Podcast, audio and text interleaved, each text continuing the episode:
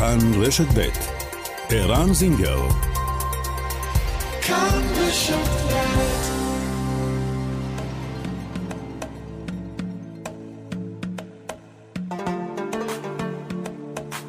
מרחאבית, מגזין לעניינים ערביים בארץ ובעולם, עם ערן זינגר.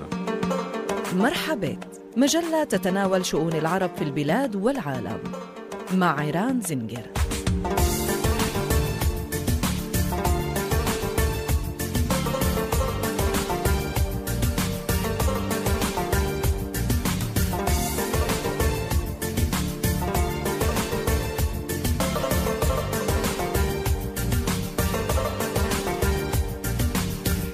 שלום לכם מאזינות ומאזינים, מרחבה כאן רשת ב' מרחבה, תודה שאתן ואתם איתנו עכשיו כמעט 5 דקות אחרי השעה 2.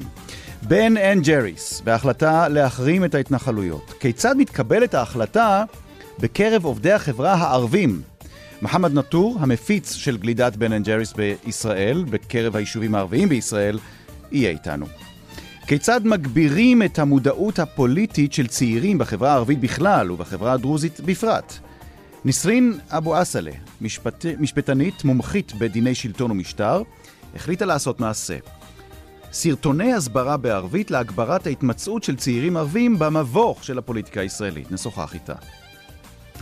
האם אירועי הדמים של חודש מאי עדיין מורגשים ביחסי המסחר בין יהודים לערבים ביישובים המעורבים? נשוחח עם השף חוסם עבאס, הבעלים של מסעדת אלבבור.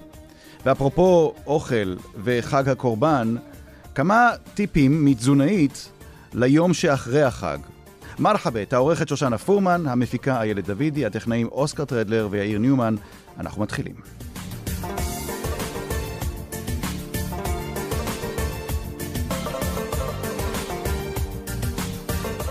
אל האורח הראשון שלנו היום בתוכנית, מוחמד נטור, שלום לך. שלום, שלום. מוחמד נטור, אתה המפיץ של בן אנד ג'ריס בחברה הערבית, ביישובים הערבים בארץ, נכון? כן, כן, נכון. בוא תספר קצת על עצמך. אני מוחמד נטור מתמרה, אני המפיץ והסוכן של הגלידות של בן אנד ג'ריס במגזר הערבי בצפון.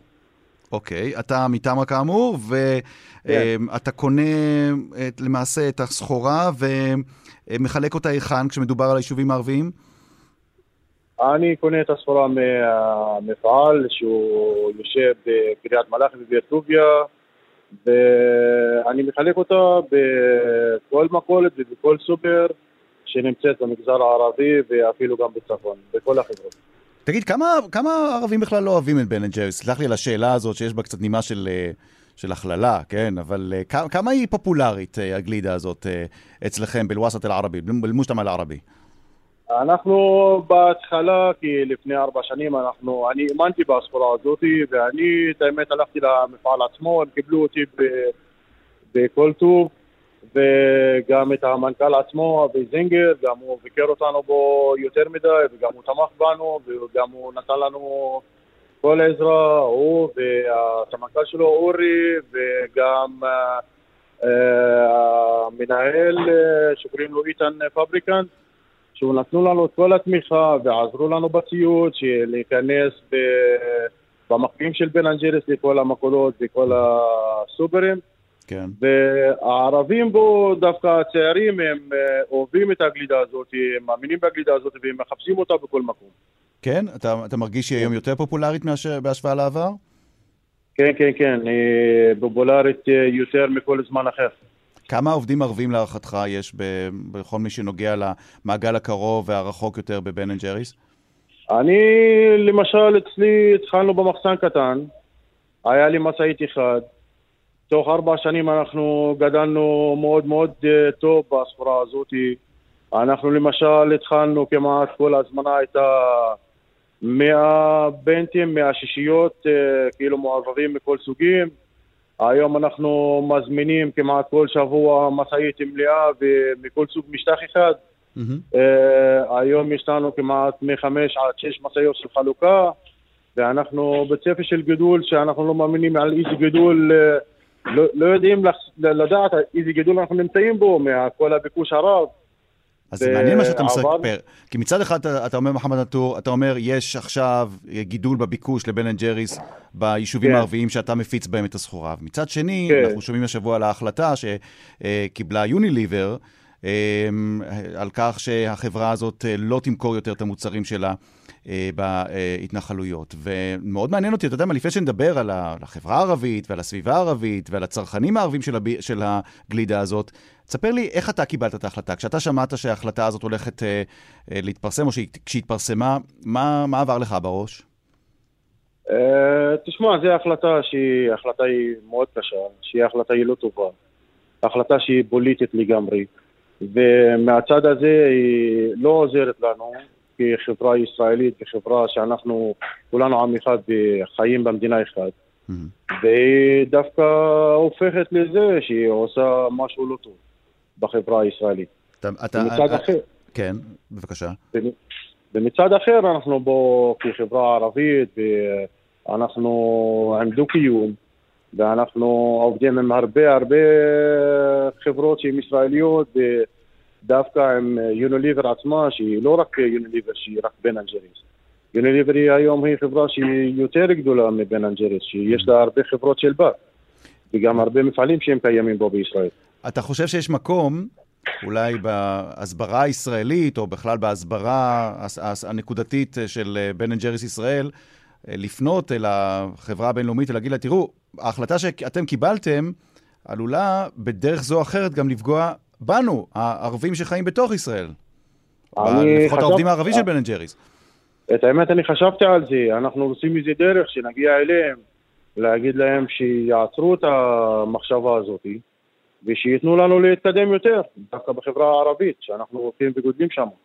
ודווקא שכל שנה, שאנחנו יש לנו סיכום של שנה, כאילו בתקופה של החורף, שיורד לנו את העבודה, ואנחנו מכינים את השנה הבאה, כמה שהם תומכים בנו, ההנהלה של בן אנד ג'ריס ישראל בו במפעל, שהם באים לבקר אותנו במחסן שלנו, ומאה וזינגר, ואורי, ואשר, ואיתן פבריקן, זה המנהלים שהם אחראים על המחירות, שהם באים לבקר, והם באים לתת לנו עוד צעד יותר קדימה, אז אנחנו רוצים להגיד להם, שיתנו להם לתת לנו לגדול עוד, שתהיה תמיכה יותר, שיעבדו להפך. יש לי שאלה קצת קשה אליך, מוחמד נטור, המפיץ של בן אנד ג'ריס בחברה הערבית, ביישובים הערביים בישראל. כן, בבקשה. ואתה יודע, איך אומרים, תגיד לי אתה בכנות, אם אתה חושב שהיא שאלה שלא קלה לך. איך אומרים, הסייסה, הפוליטיקה ובן אנד ג'ריס. מצד אחד, כשהסערה הזאת התפוצצה השבוע, אז ראינו את איימן עודה, יושב ראש הרשימה המשותפת, מופיע בתמונה ברשתות החברתיות, כשהוא עם כפית קטנה אוכל מתוך אריזה של בן אנד ג'ריס. כלומר, הוא מביט בחיוך על ההחלטה הזאת, וסבר רצון מההחלטה הזאת שהתקבלה. מצד שני, ראינו את הסרטון של השרה אורנה ברביבאי, שחוזרת הביתה אחרי יום עבודה, ופשוט רצה למקפיא, מוציאה החוצה את האריזה של בן אנד ג'ריס, וזורקת לפח. אני רוצה להשיב לכל הפוליטיקאים שעזבו אותנו להתקדם, וזה כלכלה וזה דווקא עבודה שאנחנו עובדים ונהנים מזה.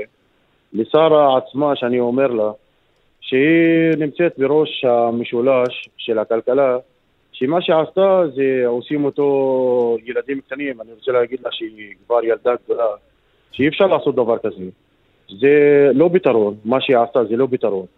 אני אומר לה, אם זה התחיל במפעל הזה של בן אנד ג'ריס, ויתחיל בעוד מפעל אחר, והיא רוצה לזרוק כל דבר בפח, אז בסופו של דבר היא הורגת אותנו, והיא מחזירה אותנו הרבה אחורה. וזה לא משנה אם זה ערבים או יהודים, זה ישראלים. ישראלים נפגעים מההחלטה הזאת, זה מה שאתה אומר. כן, כן, כן. אני מדבר על החברה, על כל החברה, אפילו ערבים ויהודים ביחד, שהיא מחזירה אותנו אחורה מבחינת כלכלה. עכשיו היא צריכה להיות יותר חכמה, לגבי לתפעול ולא לזרוק. לזרוק זה דבר קל מאוד, שגם הילדים יכולים לעשות את זה, כאילו למשוך ולזרוק. זה לא מצא לנו פתרון. אז למשל בעבודה שלנו, אנחנו עם הרבה עובדים, עם הרבה קליינטים, אז כל הקליינט שאנחנו כאילו נגשים אותו, להגיד לו בוא, אנחנו מוצאים את המקרר, אז אנחנו אומרים לעצמנו מה אנחנו עשינו, זה לא פתרון. בוא נפתור את הבעיה מול הקליינט עצמו, מה הוא צריך, מה לא, אז יהיה דו-שיח, ושנגיע לפתרון. אז היא לא עשתה פתרון. טוב, כן, היא לא עשתה פתרון. אפרופו, אנחנו נמצאים עכשיו בימים האחרונים, או למעשה היום לפני האחרון של עיד אל אדחא, חג הקורבן. בהזדמנות הזאת נאחל לך, וכמו שהכנו גם בשבוע שעבר לכל המאזינים שלנו, עיד מובארק, וכל עאם ואנתום באלף ח'יר. תודה רבה. מה המקום של הגלידה בכלל? עזוב בן אנד ג'ריז, המתוקים עכשיו, אתה עוסק הרבה עם מתוקים. כמה מקום יש להם עכשיו בסל הקניות של משפחה ערבית ממוצעת בימים האלה של החג? למשל בחנויות של הגלידה ובכל מכולת של הגלידה. בעיד אל-אדחא אנחנו נהיה בהרבה הרבה לפני העיד עצמו, ובחג עצמו אנחנו נהיה בלחץ מטורף. שאין בית בעצמו, לא יהיה שם גלידה. שאין בית שמי שנכנס אליו לא מארח בגלידה. גלידה זה התחיל פעם, בהתחלה שהתחלנו לעבוד בגלידה, זה היה כאילו לא בתוך הרשימה של הקניות. היום זה התחיל, כן, היום זה התחיל להיות דבר בסיסי. איך זה קרה? איך אתה מסביר שגלידה נכנסה לתוך המטבח או לתוך חדר האוכל בסלון הערבי בשנים האחרונות? מה הייתה ההשפעה? מאיפה זה בא?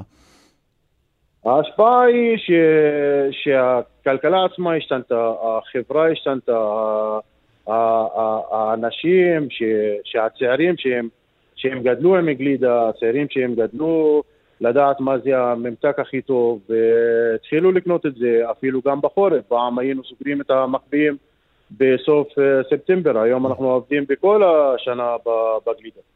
מה הטעם הכי פופולרי של גלידות? איזה טעמים? סלח לי עוד פעם שאני שואל אותך כמומחה לגלידה, אבל מבחינתי אתה מומחה פה לגלידה בחברה הערבית. איזה טעם הכי פופולרי לגלידה יש? תשמע, הטעם הכי פופולרי והכי הולך זה קרם עוגיות, אבל מה שאני אוהב לאכול זה הטעם הכי חדש שיוצא. אהה. כן, כשיוצא משהו חדש של בן ג'ריז, אתה מהראשונים לנסות? בטח, אני בהתלהבות. אתה מתנדב הראשון. כן. טוב, שאלה אחת לסיום, זה נורא מסקרן אותי. גם אצלכם הערבים, כשמדובר בבן אנד ג'ריז, זה מחולק לשניים, או כאלה שממש ממש אוהבים את הגלידה, או כאלה שפשוט לא סובלים את הטעם שלה, ואין באמצע? כי אצלנו זה נפוץ בחברה היהודית. עוד הבא, מה השאלה? אתה אומר, אצלכם בחברה הערבית, זה מחולק לכאלה שמאוד אוהבים את בן אנד ג'ריז וכאלה שלא יכולים לסבול את הטעם, או שיש כאלה שהם באמצע, שהם ככה איפשהו בין לבין? כן, יש אנשים שהם מתים על הגלידה הזאת, שהבסיס שלה שהוא חלב ושמנת, ויש אנשים שהם אומרים לך שאני מרגיש את זה יותר במבוגרים, שהם אומרים שזה מאוד מאוד כאילו חזק. שהם אוהבים את משהו כאילו יותר קל, כמו הקרח, כמו הזה. אבל יש ככה ויש ככה, אבל אני רואה את הדור הצעיר שהוא מחבש יותר את הגלידה שלנו. שהוא התחיל גם לקרוא את הטעמים, והוא עושה לנו בלגן היום. הוא לא מסתפק בטעם או שניים, הוא רוצה שזה הטעם יהיה טיפה יותר לענייני טעם. בדיוק, זה לא, עכשיו אנחנו בבעיה, אי אפשר לסדר את המקביא בכמה טעמים, אתה צריך לסדר את המקביא בכל הטעמים, כי הדור הצעיר הזה שהוא בא לחפש את הטעם שלו, אם הוא לא מוצא, הוא לא יקנה. אז כדי כך גם אנחנו צריכים לדאוג להם, ואני מבקש מהיוניליבר העולמית, שתדאג לדור הזה שהוא יוצא והוא ידע את הגלידה הזאת ומחפש אותה, ושלא יעשה ולא נמצא אותה ויאשים אותה. טוב, מעניין. כן, הם מענישים רק את הדור החדש, הם מענישים את הדור הצעיר שהוא יוצא ויצא להכיר את הגלידה ומחבש אותה. זהו, לסיום, מוחמד נטור, המפיץ של בן אנד ג'ריז ביישובים הערביים, איך להערכתך ייגמר הסיפור הזה? אני מאמין שיגמר רק לטובה. אנחנו, יש לנו עדיין עוד שנה וחצי. אני סומך על המנכ"ל שהוא אבי זינגר. אני מאמין שיבטרו את זה כמה שיותר מהר ורק לטובה. לטובתנו כחברה ישראלית. מוחמד נטור, המפיץ של בן אנד ג'ריז במגזר הערבי. תודה רבה רבה לך על השיחה. תודה גם לכם. ונאחל שהסיפור הזה יסתיים בצורה שתיטיב עם מי שנפגעו כאן מהסיפור כאן בארץ, ובין אם הם יהודים או ערבים, ישראלים, שהעובדים הישראלים לא ימצאו עצמם מחוץ. שאף אחד לא ייפגע, ונמשיך ולעבוד ונהנה מהעבודה הזאת. תודה, מוחמד. תודה רבה לך. תודה גם לכם.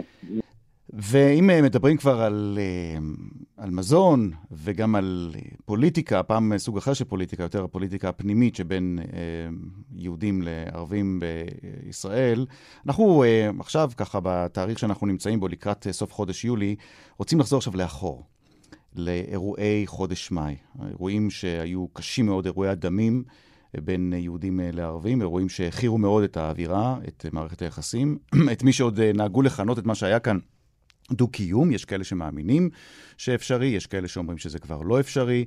הרבה מאוד דיווחים היו מאז חודש מאי על יהודים שמחרימים בתי עסק של ערבים, על ערבים שלא קונים אצל יהודים, בין אם סיבות של החרמה, בין אם סיבות של פחד או חשש, וזה אולי הזמן קצת לבדוק איך זה נראה עכשיו, בחלוף כמה וכמה שבועות מאז אותם אירועים. שלום לחוסם עבאס. אהלן וסהלן פיק. הלאה, כולם עונתו באלף חיר, מה שלומך? כן, תודה, שם אלן. חוסם עבאס, אתה השף והבעלים של מסעדת אל בבור, נכון? נכון. מה שלומך, מה שלומכם? אלחמדוללה, הכל בסדר. קודם כל תן לי להגיד חג שמח לכל הערבים שיש להם חג שמח. כל העם ועונתו בחיר. איך, אם אתה צריך להשוות את מה שאתה רואה עכשיו, תכף נדבר על המסעדה הספציפית, אל בבור, אבל שאתה מסתכל על העסקים בקרבתך, בסביבה שלך, עסקים של ערבים, ונקרא לזה הביקורים של הציבור היהודי, של הקונים היהודים, בהשוואה למה שהיה אחרי המהומות, מיד אחרי המהומות במאי, והמהומות ואירועי הדמים במאי. איך זה נראה עכשיו? נראה רגיל כמו כל שנה שעוברת לנו, שנה קשה ושנה טובה. מאז 2000, מאז האינתיפאדה, אנחנו חיים את החיים המתוחים האלה, חיים העצובים האלה, אבל אנחנו עוברים תקופות, ב-2000, 2006, 2008, 2014, 2000. כל שנה יש לנו, כל שנתיים יש לנו עצב כזה ומצב קשה, שאנשים לא מבקרים במסעדות הערביות, ויהודים לא הולכים לקניונים של היהודים, אבל אחרי חודשיים שלוש, זה חוזר לאותו דבר. כן, אתה חושב שכבר אפשר לומר שזה מאחורינו, הסבב האחרון כבר מאחורינו, גם מבחינה כלכלית, כן? מה אתה רואה? תספר לי. רגע, בוא נדבר, בוא נסגיר. רגע, למי שלא מכיר אותך, למי שלא מכיר את המסעדה שלך, חוסם עבאס, אנחנו מדברים על מסעדת אל בבור בצומת אום אל-פחם, נכון? נכון. ואנחנו מדברים על עוד סניף. סליחה? בצומת עין אברהים זה נקרא. לא, אבל אני ממש מול אום אל-פחם. כן, אני בכביש הראשי, לא בתוך... נכון, הכניסה ליישוב, הכניסה לעיר, ויש עוד סניף, הוא עדיין פתוח ביוקנעם? ביוקנעם, כן. הוא פתוח? לא, המסעדה היא פתוחה. יש לידה, אני הפכתי את המסעדה למזנון אוכל מהיר. למה?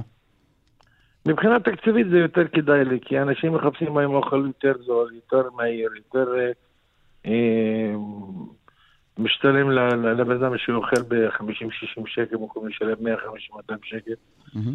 כי זה הטרנד עכשיו, הישראלי, לפתוח מסעדות קטנות. כלומר, זו החלטה עסקית, זאת לא החלטה שקיבלת בעקבות האירועים במאי, נכון?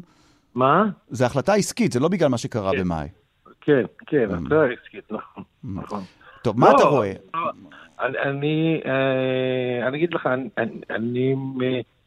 אחרי שנה של קורונה, וחשבתי שהרע מאחורינו, פתאום באה גם כן המלחמה, פתאום באה אנשים לא ביקרו במסעדה, אז מבחינה כלכלית לא כדאי לי להחזיק מסעדה כל כך גדולה היום. אז בחרתי טוב, אני הפסדתי המון כסף בשנתיים האחרונות. מה היה יותר קשה? האירועים בחודש מאי או הקורונה? מה היה יותר... ממה יותר קשה להתאושש? ממה יותר קשה לך להתאושש? קשה לתשש מהקורונה, זה לא... הקורונה שינתה את האוכל בארץ. הקורונה שינתה את הקולונריה בארץ. אני רוצה להגיד לך שהמטבח הערבי שאני הובלתי לפני 40 שנה, הוא תרם תרומה אדירה למטבח הישראלי. וגם לעולם הקולונריה בכלל בארץ. וכשאתה מסתכל על מה שקרה כאן במאי, ואתה... מכיר הרבה ערבים, אתה מכיר הרבה יהודים, יש לך לקוחות משני העמים, ואתה צריך להסיק מסקנות, או לומר, אלה המסקנות שלי, 1, 2, 3. מה הן המסקנות שאתה מסיק, שאתה אומר, אלה מסקנות שיעזרו לנו, יהודים וערבים, לא לחזור על אותה טעות, למנוע את זה. מה אתה חושב? זה לא בידיים שלנו, אנחנו כמסעדנים ערבים, זה לא בידיים שלנו מה שקורה מבחינה פוליטית, מה שקורה בארץ, זה לא... תראה, גם התקשורת לפעמים מלבה את הרחוב. זה לא אחד אשם, או שחבר כנסת XYZ, זה אף אחד לא אשם פה. כי בסך הכל אנחנו מסעדנים שעושים אוכל טוב ומקרבים לבבות, ואני חושב שהאוכל מקרב הרבה לבבות, הרבה שמחה יש במסעדה. אבל אחרי שקרה מה שקרה... אני חושב שהמסעדה שלי, היחידה, אני חושב, בארץ שבתוכה יושבים 60 יהודים ו40 ערבים.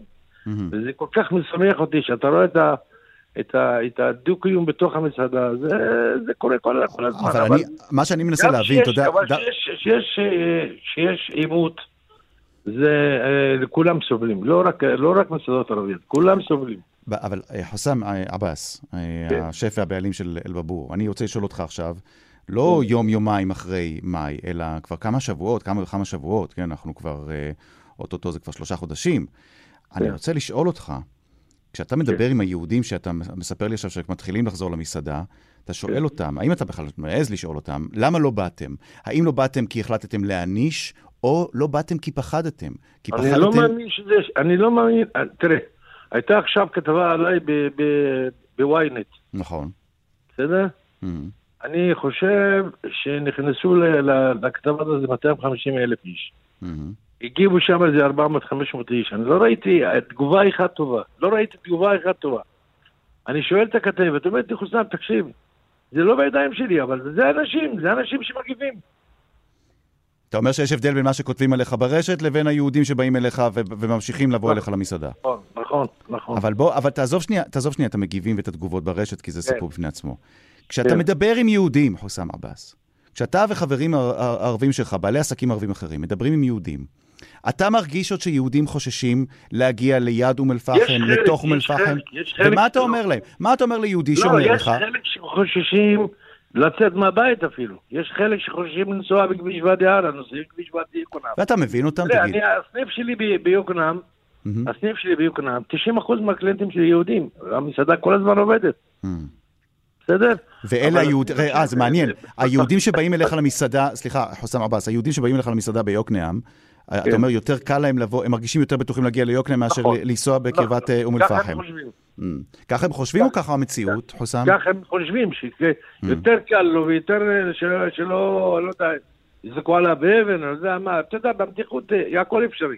אתה מסוגל להבין יהודי או יהודייה שאומרים לך, תשמע אדוני, אנחנו ראינו מה קרה במאי. אנחנו ראינו את אותה משפחה שנכנסה בטעות שם לאחד הכפרים ליד אום אל-פחם, וראינו איזה לינץ' ניסו לעשות בהם. אנחנו פוחדים עדיין, אנחנו לא רוצים להיכנס. אתה מסוגל להבין יהודי שאומר לך, אני לא מתקרב לאום אל-פחם? אני מבין אותו מאוד, תקשיב.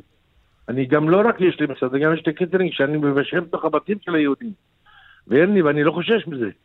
אבל יש מצבים שהאורחים אומרים למארח, אנחנו לא רוצים קטרינג ערבי. יש, היה לי מקרים כאלה. לא אמרתי ש... היה לי מקרים שהמסעדה הייתה בתפוסה של 100% הזמנות, ואחרי אירוע הכל בוטל. יש מקרים, ואני מבין את זה גם. אני מבין את זה, אבל אני כל כך שמח שזה עובר מאוד מאוד מהר. זה לא... תראה, אנחנו... אמרתי, אני עברתי אינתיפאדה 2000, מלחמה 2006, 2008, 2014, אני כל הזמן עובר את זה, ואני כל הזמן, אם לא הייתי רואה שחור, הייתי אז ב-2000 סובר את המסעדה וזהו. אבל אני כל הזמן מאמין שאנחנו נצליח ואנחנו נתגבר על כל מה שיש, כי אנחנו חייבים לחיות בארץ הזאת ביחד, אנחנו על ספינה אחד, מי שטובע טובים כולם. כי הערבים, אני חושב, הערבים ישראלים התחברו מאוד מאוד מאוד, לחברה הישראלית, היהודית, מה נגיד? אני לא אוהב להגיד, גם יהודים וערבים, לא אוהב להגיד את זה. אבל החברה הערבית... אתה לא אוהב להגיד את זה, אבל האירועים במאי קצת הדגישו את זה. אני יושב פה ביוקנעם, יש לי 400-500 איש ערבים שעובדים בהייטק. זה כל כך משמח אותי, אני רואה, יורדים לארוחת צהריים אצלי, ערבים ויהודים שעובדים בהייטק, בחברות גדולות מאוד.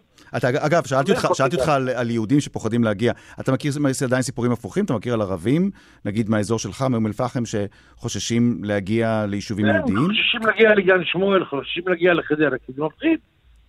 אבל אחרי חודשיים שהכל חוזר אותו דבר. אני חושב, תקשיב, איראן, נכון? נכון. אני חושב שבארץ הזאת אנשים התחילו להבין שאנחנו לא יכולים להתנתק אחד מהשני, כי אנחנו חיים ביחד, עובדים ביחד, אוכלים ביחד, ולא יעזור לאף אחד, שאנחנו יום אחד נתנתק אחד מהשני, כי זה המציאות.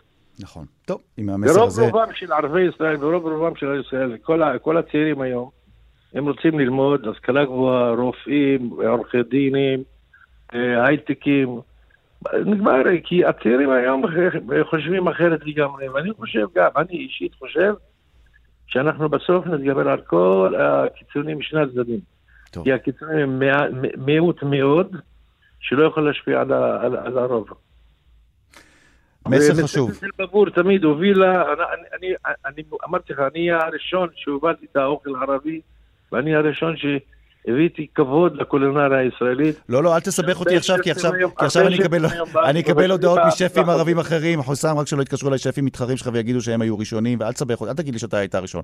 אתה אחד הבולטים, זה נכון, אתה הבולטים ואתה ידוע, וכתיר משהור, כן, אבל לא, אל תסבך אותי עכשיו עם הקולגות שלך. אני לא מסתבך, לא עם שפים ולא עם מפיקות. לא, אני רוצה לספר לך סיפור אחד קטן. אני שמחרתי חובזה ועולש בר במסעדה שלי, צחקו עליי, ערבים ויהודים בהתחלה. כן? כן. כי אמרו, לא, מה פתאום אוכל כזה? היום, שבשעת אפריקי היום, כולם, כל המסעדות מנסים אפריקי היום. אני הראשון שהביאתי את הכנפי למסעדות. היום כל פינה, אתה רואה, יש כנפי. טוב, די, אני סוגע את השיחה פה, כי אתה עושה אותי עוד יותר רעב, אז אנחנו נצטרך להסתפק בדברים האלה. טוב, תודה רבה לך. רגע, מילה אחת ככה, לקראת סיום, אנחנו עכשיו בסיומו של עיד אל-אדחה, משהו, איזה מאכל מיוחד שאתה רוצה לדבר עליו, שאתה רואה השנה על השולחנות בחג? בחג תמיד יש רק כבש ממולא. זה אנחנו יודעים, אבל בגלל זה אני מעלה לשידור שף מוביל שיספר קצת על מה, איך טיפה הופכים את השגרה הזאת למעניינת יותר. יש משהו, איזה חידוש שאתה לא ראית בשנים עברו? חידוש לא ראיתי הרבה, כי זה המטבח שלנו, זה הפעם לא היה חידוש בזה, אבל אולי יצירת מנות חדשות בדור הצעיר שעושה מנות יותר קטנות, יותר פלסני, בוא נגיד, אבל זה גם בסדר. נסלח לו, אתה אומר. חוסם עבאס, השף והבעלים של מסעדת בורא, תיקל עפי, תודה רבה. תכף נצא לפרסומת. אחרי הפרסומת נשוחח עם בחורה צעירה, משפטנית מומחית בדיני שלטון ומשטר, שהתחילה להפיץ ברשתות סרטוני הסברה לדור הצעיר ברחוב הערבי על איך מתנהלת הפוליטיקה או המבוך הפוליטי במדינת ישראל. וגם, אפרופו עיד אל-אדחה, נשאל מה קורה אחרי החג מבחינת הדיאטה. יישארו עמנו, כאן רשת בית.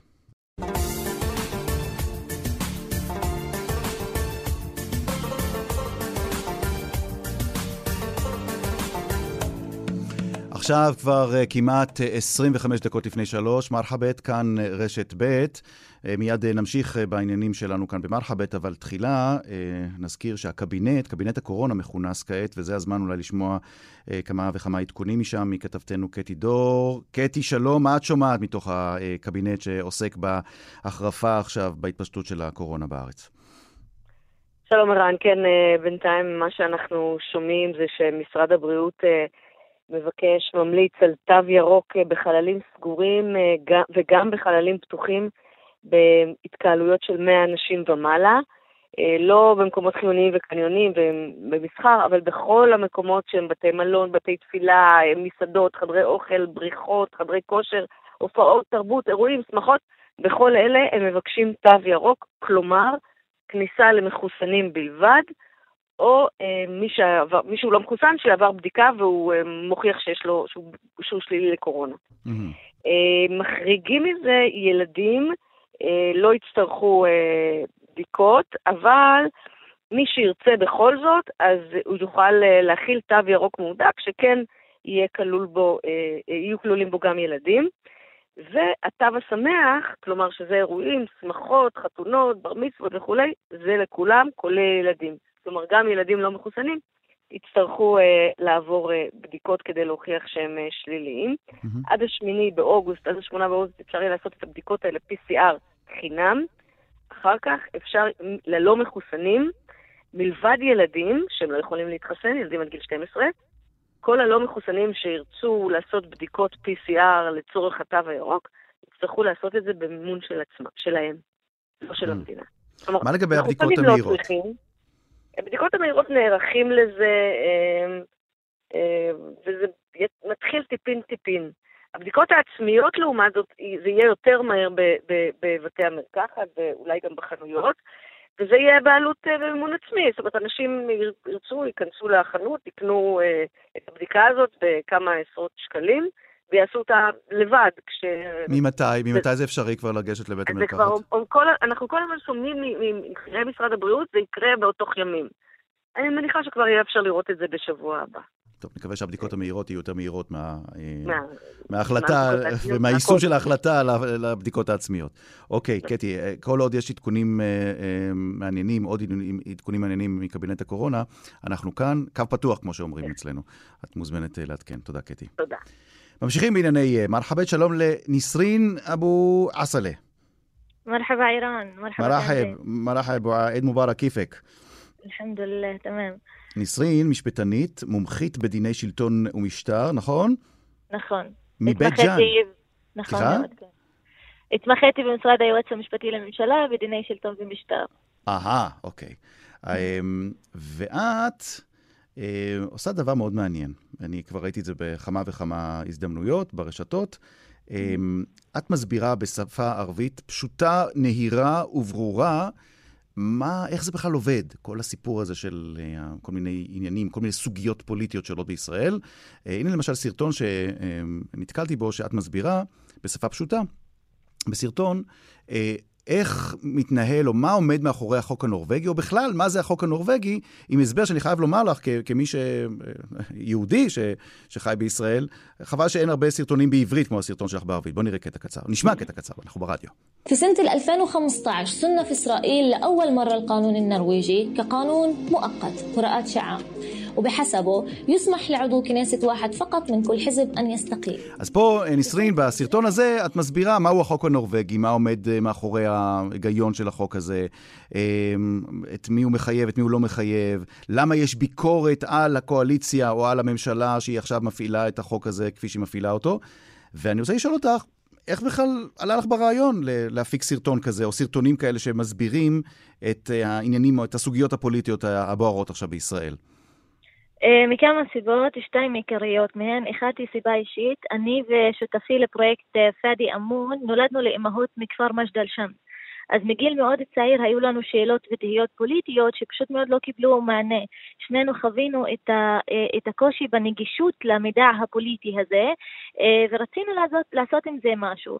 הסיבה השנייה היא שמערכות הבחירות האחרונות לימדו אותנו עד כמה יש חוסר מודעות פוליטית ברחוב הדרוזי בפרט, והרחוב הערבי בכלל. וקיימת גם בישראל בעיה בתקשורת הישראלית, אני אוציא את עניין הצפה, אני אשים אותו בצד, אבל בכללית יש בעיית תיווך בחומר ופערים בהסברה לאזרחים. יש בעיה במה שקיים בפועל, לבין מה שהאזרחים הפשוטים תופסים ומבינים ממה שקיים במערכת הפוליטית. ומכאן רצינו לעשות את השינוי הזה, לנצל את הרשתות החברתיות, כדי לתת מענה למשהו שלנו היה חסר באופן אישי, ומשהו שהוא מורגש ברחוב ככה, הרחוב האקטיביסטי כל הזמן, ואנחנו מעלים את זה שוב ושוב ושוב. ואת מרגישה מהפידבקים שאת מקבלת שזה משהו שהציבור הערבי באופן ספציפי, הציבור הדובר ערבית, כן? בין אם זה דרוזים, מוסלמים, נוצרים, הצעיר, היה צמא לו, היה ממש רצה לקבל אותו ברשת החברתית? כן, קיבלנו תגובות מאוד מאוד חיוביות. תוך פחות מיומיים היו לנו מעל ל-6,000 צפיות, חלק מהתגובות ביקשו להסביר דברים יותר פשוטים, ולכן עכשיו הסרטון הבא שאנחנו מעלים אותו, אנחנו בוחרים בנושא עוד יותר פשוט, נושאים שהם בייסיקס. קיבלנו פידבקים מאוד טובים, ואנשים מכל הגילאים, אנחנו חשבנו שאנחנו מפיצים סרטון שהוא רק לגיל הצעיר, يعني בין 18 עד 25, אבל ראינו שגם אנשים יותר מבוגרים, במיוחד נשים, פונים אלינו, ואומרים שזה היה מאוד ברור ומסביר. אצלנו בכפר בית ג'אן נכנס עלי סלאל חשום, הכפר שלנו, במסגרת הנורבגי לאחרונה, וככה זה מאוד עזר להבנה לאחרים. עכשיו תגידי, את אומרת שאת מרגישה שהשיח הפוליטי בקרב העדה שלך, העדה הדרוזית, הציבור הדרוזי, הוא חלש בהשוואה לשיח המאוד עירני ברחוב היהודי. מה הסבר לדעתך? למה בחברה הדרוזית הצעירה יש פחות שיח או פחות, נגיד, פחות עוסקים בסוגיות האלה שאת מעלה עכשיו בסרטונים שלך? אני חושבת שיש הרבה סיבות, אי אפשר להתמקד בסיבה אחת, אבל החברה הדרוזית הייתה חברה אדישה פוליטית, מסיבות רבות, ובא חוק הלאום וככה זה את כולנו, ואז התחלנו להתרחק קצת מהאדישות הזאת. עכשיו, כשאתה הולך ומחפש ידע... רגע, זרק פה זה פצצה ממש, כן? כן. את אומרת שחוק הלאום, החוק שנחקק פה לפני כמה שנים, עורר את הציבור שלך, הציבור הדרוזי, לשאול שאלות שקשורות בתפקידו, במעמדו, נגיד, החוקי, במעמד הזכויות של הציבור הדרוזי, אולי המעמד החברתי שלו, ולמשל, פעילות אקטיביסטית כמו שלך, בתחום ההסברה, היא נחוצה מאוד בגלל החוק הזה? לא רק בגלל החוק הזה, הציבור הדרוזי התחיל לשאול את השאלות הזה לפני חקיקת חוק הלאום ליתר דיוק, אבל זה לא היה במידה רבה, וזה לא היה מורגש... זה פשוט לא היה מורגש כל כך הרבה, היו מעטים שעוסקים רק בחוק קמיניץ ודיני תכנון ובנייה והפערים שאנחנו סובלים מהם, ואחרי חקיקת חוק הלאום בין כל שני דרוזים אתה תמצא דרוזי אחד שמדבר פוליטיקה ורוצה לדבר פוליטיקה, פשוט צריך להנגיש לו את הידע כדי שיתחילו לדבר ברמה ראויה לשיח הפוליטי הישראלי. אז חוק הלאום כן הוסיף על השיח הפוליטי והרחיק אותנו מהאדישות הפוליטית שהייתה ברחוב הדרוזי. עכשיו, אני ניסיתי לב למשהו מאוד מעניין. את תושבת בית ג'אן, נסרין אבו עסלה. את תושבת בית ג'אן, את דרוזית. אהבתי שאתה מבטא את השם נכון. אני התאמנתי הרבה מאוד לפני השידור. אגב, אני אספר לך בהזדמנות כמה לפעמים אני כל כך בטוח בשם ערבי. אגב, אני בכלל מציע לכל יהודים שלא יודעים ערבית, להתייעץ עם יהודים שכן יודעים ערבית. לא תמיד אנחנו יודעים את השמות, כן? לא תמיד אנחנו יודעים להגות את זה כמו שצריך, אבל לפחות אנחנו מבררים איך באמצעים שלנו. נסרין, את דרוזית, אבל הסרטונים שלך לא מכוונים רק לציבור הדרוזי, נכון? כלומר, כי כשאת מדברת על חוק הלאום, הוא לא היה מכוון, או הוא לא גרם לאותן תגובות כמו בציבור הדרוזי, או רק בציבור הדרוזי, כן? הוא גרם גם לתגובה מאוד, אנחנו יודעים על התגובות הסוערות שהיו לחוק הלאום בציבור הערבי הכללי, או בציבור נוגע, לא הדרוזי, אלא אצל מוסלמים ואצל נוצרים. את מרגישה שאחרי שפרסמת את אותם סרטונים, פנו אליך גם אנשים שהם לא חלק מהעדה שלך, שאמרו, תראי, את פרסמת משהו שאולי היה צריך לעזור ספציפית לדרוזים, אבל זה גם מדבר אלינו. אני אדגיש, אני אתקן את עצמי אולי, לא רק לציבור הדרוזי, אולי אני מרגישה את הנחיצות הזו כי אני חלק מהחברה הזו והאקטיביזם שלי מתמקד בחברה הדרוזית, אבל זה גם נכון ונחוץ גם לכלל החברה הערבית ולא רק לדרוזים, גם למוסלמים וגם לנוצרים, ואם שמת לב אנחנו גם הוספנו כתוביות בעברית כי אנחנו תוך כדי הדיונים אמרנו אולי אתיופים גם צריכים את זה, אולי החרדיות גם צריכות את זה, אז התחשבנו בכל קבוצות המיעוטים כי אנחנו באמת מרגישים שיש כאן בעיה בהנגשת הידע הפוליטי במדינת ישראל לקבוצות המיעוטים, ולא משנה אם מדובר בדרוזים, מוסלמים, נוצרים, אתיופים או חרדים, וגם מתנחלים אני אגיד.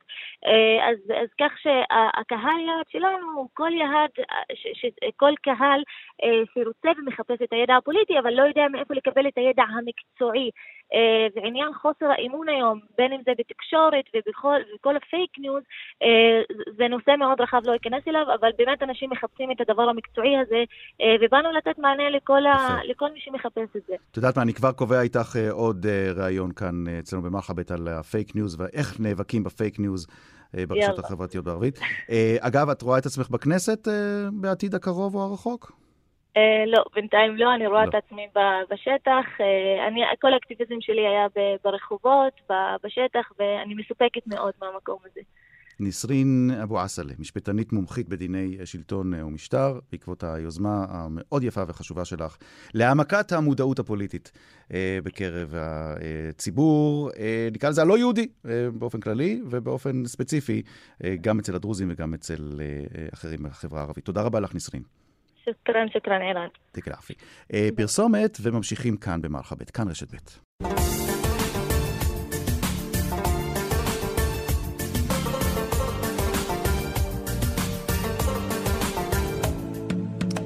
אחת עשרה לפני 3, כאן רשת בית מרחאבית, אל האורחת האחרונה שלנו להיום, אבל לא פחות חביבה. שלום לתזונאית והמנחה לאורח חיים בריא, סוהיר סלמן מוניר. שלום לך. אהלן, שלום. הגיתי נכון את שמך? נכון, סוהיר סלמן מניר. מניר, יופי. עוד וי, על עוד שם שהצלחו להגעות נכון. סוהיר, אנחנו עכשיו בעיצומו, באמת כבר לקראת סופו, מחר היום הרביעי והאחרון של עיד אל-אדחא, חג הקורבן, וזה חג שבעיקר, או סימן ההיכר שלו, הוא הבשר, ואני מניח שכבר היו אלייך לא מעט פניות על רקע הכמויות הגדולות של הבשר בחג הזה, מה עושים ביום שאחרי.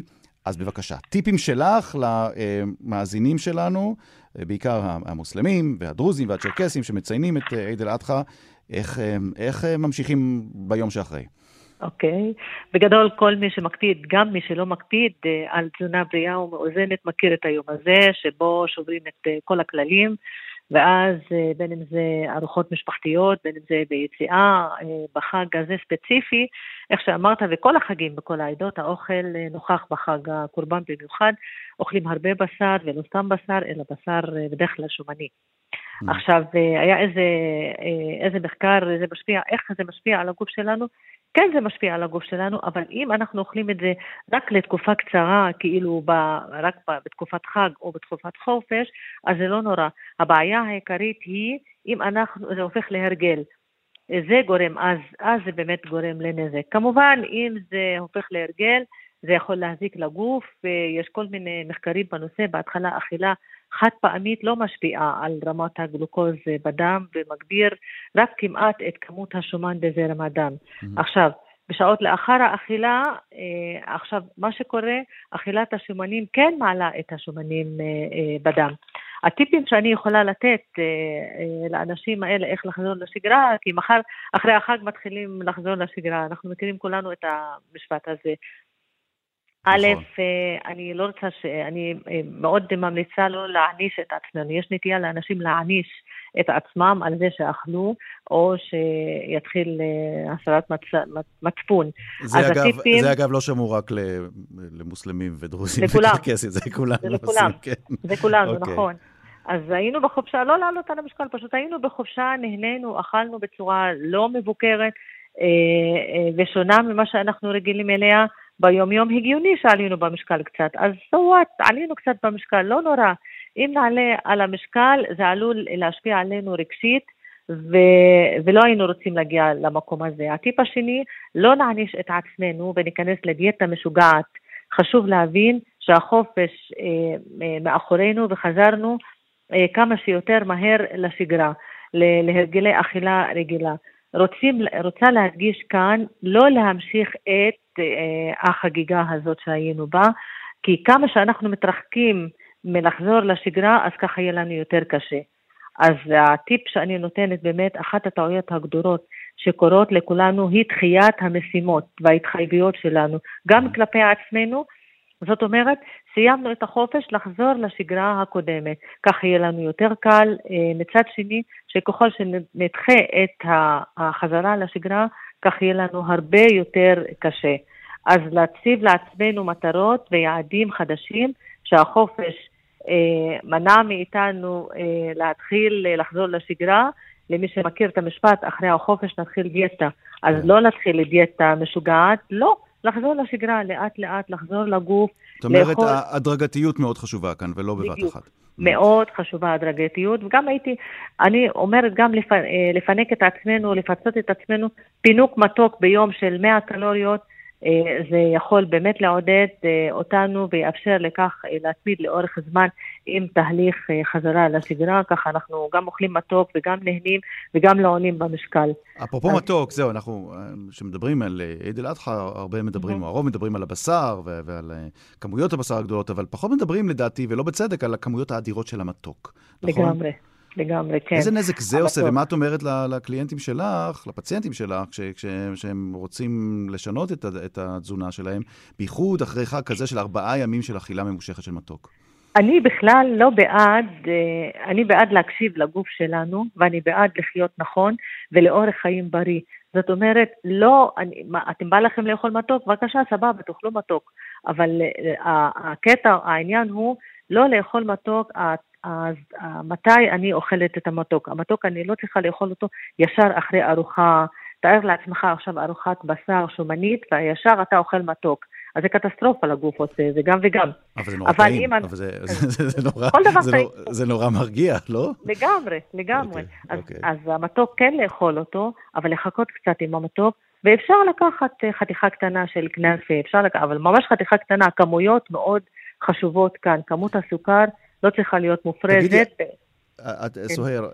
סוהיר סלמן מוניר, את מרגישה שבחברה שלך יש יותר מודעות? דיברנו בשבוע שעבר על המודעות לאכילת בשר. אגב, הערב, בחדשות הערב במסגרת המוסף כל ישראל, נדבר על אותם ערבים בישראל שעיד אל אדחא מבחינת הבשר שבו מרתיע אותם, והם נמנעים מבשר, ואיך זה משפיע עליהם ועל הסביבה שלהם. זה יקרה הערב בחדשות הערב. אבל את מרגישה בקרב אלה שכן אוכלים בשר, שיש בשנים האחרונות יותר מודעות, וגם אם לא מפסיקים לגמרי לאכול בשר, יש תחושה שמצמצמים את כמויות הבשר כדי לשמור על בריאות נכונה? לגמרי, זה נכון, כן. ולמרות שבחברה שלנו, לצערנו, ההשמנה היא בעלייה, היא בעליית יתר. אם אני מסתכלת על המדדים מאפיינים בין החברה הערבית לחברה היהודית, בחברה הערבית, אם אני מסתכלת מגיל 0, אני אומרת לך, שים לב, עד גיל 34, בחברה הערבית יש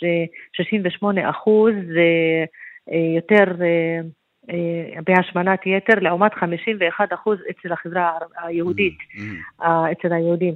אז זאת אומרת שהחברה שלנו יש השמנת יתר, אבל בכל זאת יש כן מודעות, יש הרבה מודעות עכשיו לעניין של ההשמנה הזאת, וגם אל תשכח שיש לנו הרבה היום הפכנו, עברנו תהליך עמוק מחברה פלאחים כפריים מבחינת אורח חיים לעירוניים.